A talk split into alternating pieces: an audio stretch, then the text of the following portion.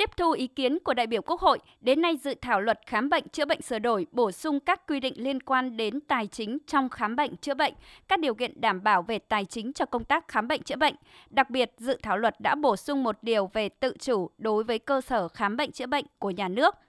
theo đó, khẳng định cơ sở khám bệnh chữa bệnh của nhà nước được nhà nước đảm bảo kinh phí để thực hiện chức năng nhiệm vụ quy định về quyền và trách nhiệm của cơ sở khám bệnh chữa bệnh, tự chủ trong hoạt động về tổ chức, nhân sự, tài chính, chuyên môn và giao chính phủ quy định chi tiết.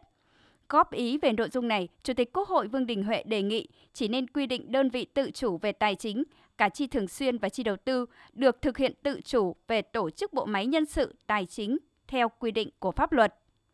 Trong cái điều kiện nó cấp bách về ngành y tế như thế này thì luật hóa một số các cái quy định của Nghị định 60. Cơ sở khám bệnh chữa bệnh thực hiện tự chủ. Anh là trả tự chủ mà không thực hiện tự chủ. Tự chủ là tự chịu trách nhiệm.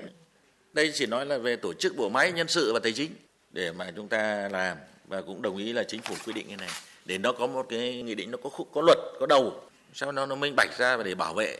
cho các thầy thuốc cho các cơ sở khám chữa bệnh người ta yên tâm người ta làm việc. Thì tôi à, hoàn toàn đồng ý về cái này. Đây là cái tiến bộ rất lớn của cái lần này.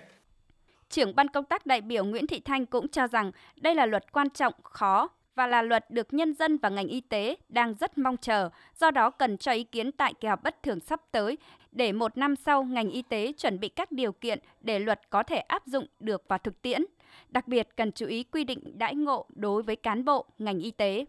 cái việc quy định chính sách đãi ngộ đặc biệt đối với ngành y tế là rất cần thiết nhưng để thực hiện được thì cần phải có quy định có thể quy định mang tính chất nguyên tắc sau đó thì giao cho chính phủ quy định chi tiết để chúng ta thể hiện được cái nội dung liên quan đến chính sách đãi ngộ đặc biệt. Cũng trong sáng nay, cho ý kiến về việc tổng kết đánh giá thực hiện nghị quyết số 30 tại kỳ họp thứ nhất Quốc hội khóa 15 và đề xuất một số cơ chế chính sách về y tế, Ủy ban Thường vụ Quốc hội nhất trí với sự cần thiết việc cho phép tiếp tục sử dụng giấy phép đăng ký lưu hành thuốc, nguyên liệu làm thuốc hết thời hạn hiệu lực từ ngày 1 tháng 1 năm 2023 mà chưa kịp gia hạn theo quy định của luật dược nhằm tránh đứt gãy chuỗi cung ứng thuốc, ảnh hưởng tới công tác bảo vệ chăm sóc sức khỏe nhân dân.